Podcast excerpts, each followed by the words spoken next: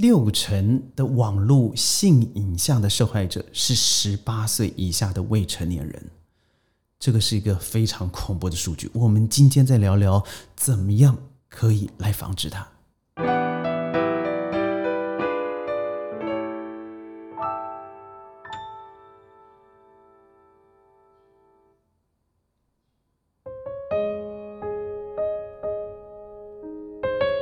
Hello，我是轩，欢迎加入今天的宣讲会。在宣讲会里头呢，每天十五分钟，我会以商业教练的心得和前瞻教育的看法、国际事件的一些见识，加上我四处游荡的小故事，和各位分享。接由上集，我看了阿曼达的纪录片，叫做《Dark Cloud》。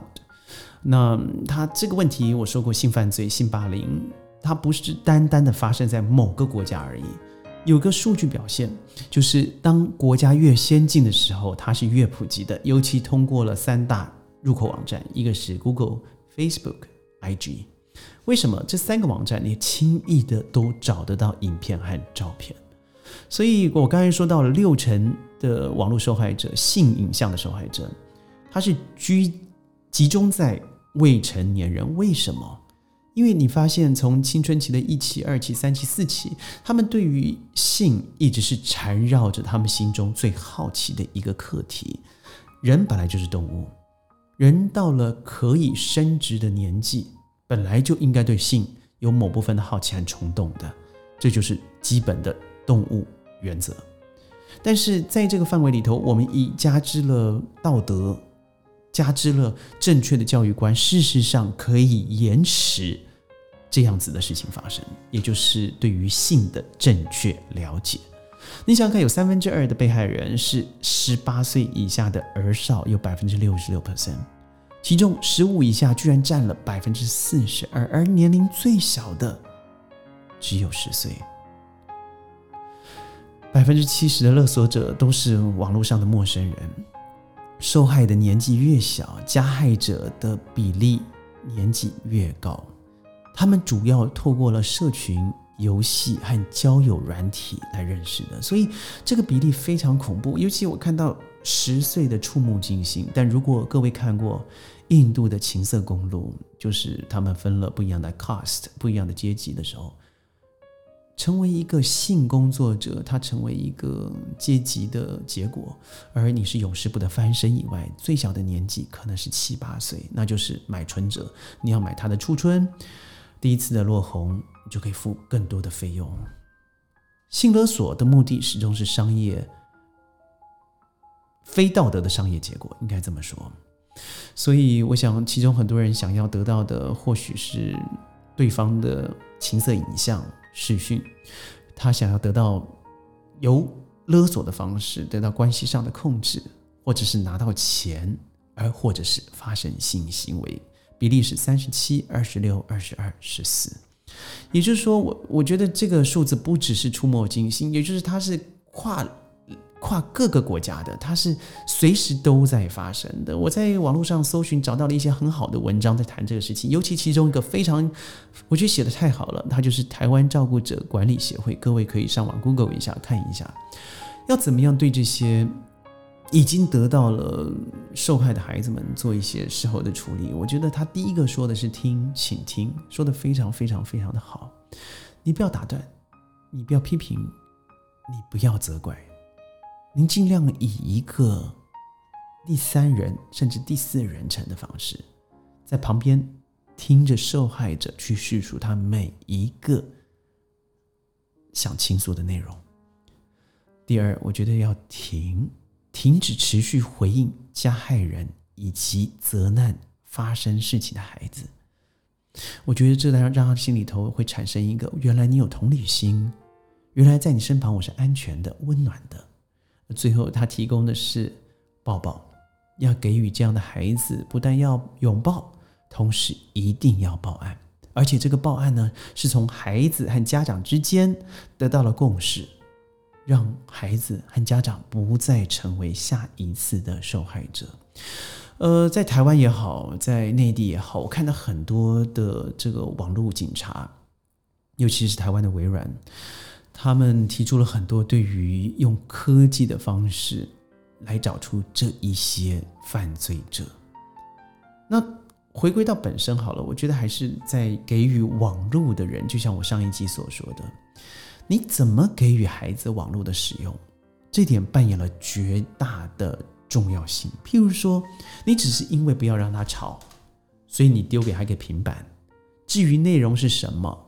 你都不管，因为你想他还小，他不会。但是各位，你真的小看我们这一代的年轻人，他们太厉害了。我的孩子们可能平常他不太懂得做某些科学实验，但是拿到网络的时候，你不用怀疑，他什么网站、什么资料他都会找到，而且不最最大的特色就是，不论是对的或是错的，即使错的离谱，他可能也会跟你争到底。他说网络所说的。什么时候我们开始变得似是而非？什么时候我们开始指鹿为马？就从网络兴起元年开始。也就是说，很多人他可以不用去争，不用去管网络的事实，他只要能够发一则新闻。据说有个消息，从台湾的园林发出了一个小新闻，造成最大重要的，甚至有人伤亡的结果。为什么？因为主编要我做的，我如果没有这样做的话，就赚不到钱呢。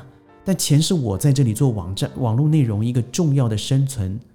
方式啊，所以如果我不做，我可能生计就受到问题。同样的，这就是鸡生蛋，蛋生鸡的问题了。我到底要还是不要？所以到最后，往往生活的驱使之下，我掰了一大堆的假内容。但是假内容可以停止在智者啊，譬如说一个愿意付出的父母，对。我不能否认，现在是网络元年，他必须每个孩子都要经过网络才能够得到学习，尤其是在新冠疫情之后，那父母之间彼此要很有默契、很负责任的去愿意去解读、去了解孩子现在在做什么，那更是必要了。您千万不能把他丢过去说。我因为忙，所以我把你交给网络。因为我忙，所以我们吃饭的时候都不要说话，你看着网络就好了。那结果就是孩子拉着拉着拉着，可能就到了一个违法的范围，他也不知道自己违了法。在《Dark Cloud》里头，这个女主人翁 Amanda，她当初也都是在不知情、不了解，在一个她好像关心的陌生人面前，关心她的陌生人面前，她卸下了衣服。而没想到那一刻开始，成为他最后走向终结自己生命的开始。但如果我们可以一开始，父母可以加之对于更多的关注、更多的小心。譬如说像我的话，我会限制 IP 位置。第二个是我一定会开启父母模式。第三个，他下载任何软体，包括 APK，也就是自己在 App Store 里头或者是 Google Play 里头下载的软体，都会经由我的授权。我的密码，而且我的密密码绝对会是周周改变的，因为孩子太厉害了，他只要看你的手往哪哪里滑动，他几乎都可以猜得到你的网路密码，就这么厉害。所以我花了心思以后，就像我上集所说的，曾经我有个孩子，他是两年前，呃，他是重度的哦，这个手机使用者。我记得有一次他的手机被没收的时候，他从大楼的顶楼冲跑路啊，也不是坐电梯。也不看车的，就冲到对面，大叫大吼，疯狂的，他没办法，没有手机，不可以生活等等。那这样的结果就知道这个孩子已经完全中毒了。但现在他居然告诉我，他现在最喜欢做的事情真的是把学校东西念完，因为学校里头在课程上，因为虽然都是网络课程，已经提供非常多的内容让他必须要去完成和寻找，寻找，而且还包含了 STEAM 他的必须要手做的一些科学内容，所以他没有时间。他甚至已经没有想到，他以前往往都是上去打一些呃这个传说了啊，这个王者荣耀了、原神了，现在早就没有这个时间。他甚至不知道那些朋友们在哪里。那我问他回过那个时候两两年的时间，你觉得自己是一个怎么样的人格？他说迷失。他如果不做这个事情，好像他不存在；他如果不做这个事情，他好像和父母坐在一起的时候，那个空气是凝涩的，是没有话题的。所以好像每个人都拿着平板、拿着手机，好像就有事情做了。各位想想，南韩在之前发生的 N 号房事件，这个虽然逮捕了十四个人，我认为远远超过十四个人。他最少最少对七十四名，后来越来越多嘛，发生了这个性剥削，还有实质上的殴打，而真正的会员居然有二十五万以上。这是抓到的哈，二十五万以上的人曾经看过这些受害者，而且其中十一岁到十六岁不等女生为大宗。如果您的孩子不小心，绝对不会是主要愿意，那是极少数，极少数。如果你的孩子是其中一个人，那只是你当初因为自己的忙碌或者懒惰，不愿意给点加之限制。如果你要你要学习限制方法，你可以 email 给我。第二个是你在网络上已经有太多成百上千的方式告诉你怎么样做防止。要我最容易的方式做 IP 限流量改密码，这三点就很容易的可以让他们知难而退。同时，我会适时的点阅他浏览了哪些网站，说了哪些话，对你会觉得侵犯了隐私，那你可以让他选择约法三章。你要我侵犯你的隐私，还是你要正大光明的使用它？他一定会选择后者，因为再怎么样方便的很多。所以，如果您认为你不想成为下一个受害者，那您可能真的开始做一些学习，而且我很愿意在我的 Clubhouse 里头节目，在我的 Clubhouse 里头，很愿意跟您分享，到底网络犯罪要怎么样可以做一些防止。你不要成为受害者，你不要成为一个加害人。那我们怎么保护自己？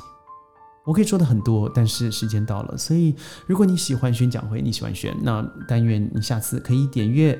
转发准时上线，我会尽量以十五分钟之内呢，把一天我特别想要说的东西放在宣讲会里头，借由我的心得，让你看到世界上的美好。谢谢您，我们下次宣讲会再见了，拜拜。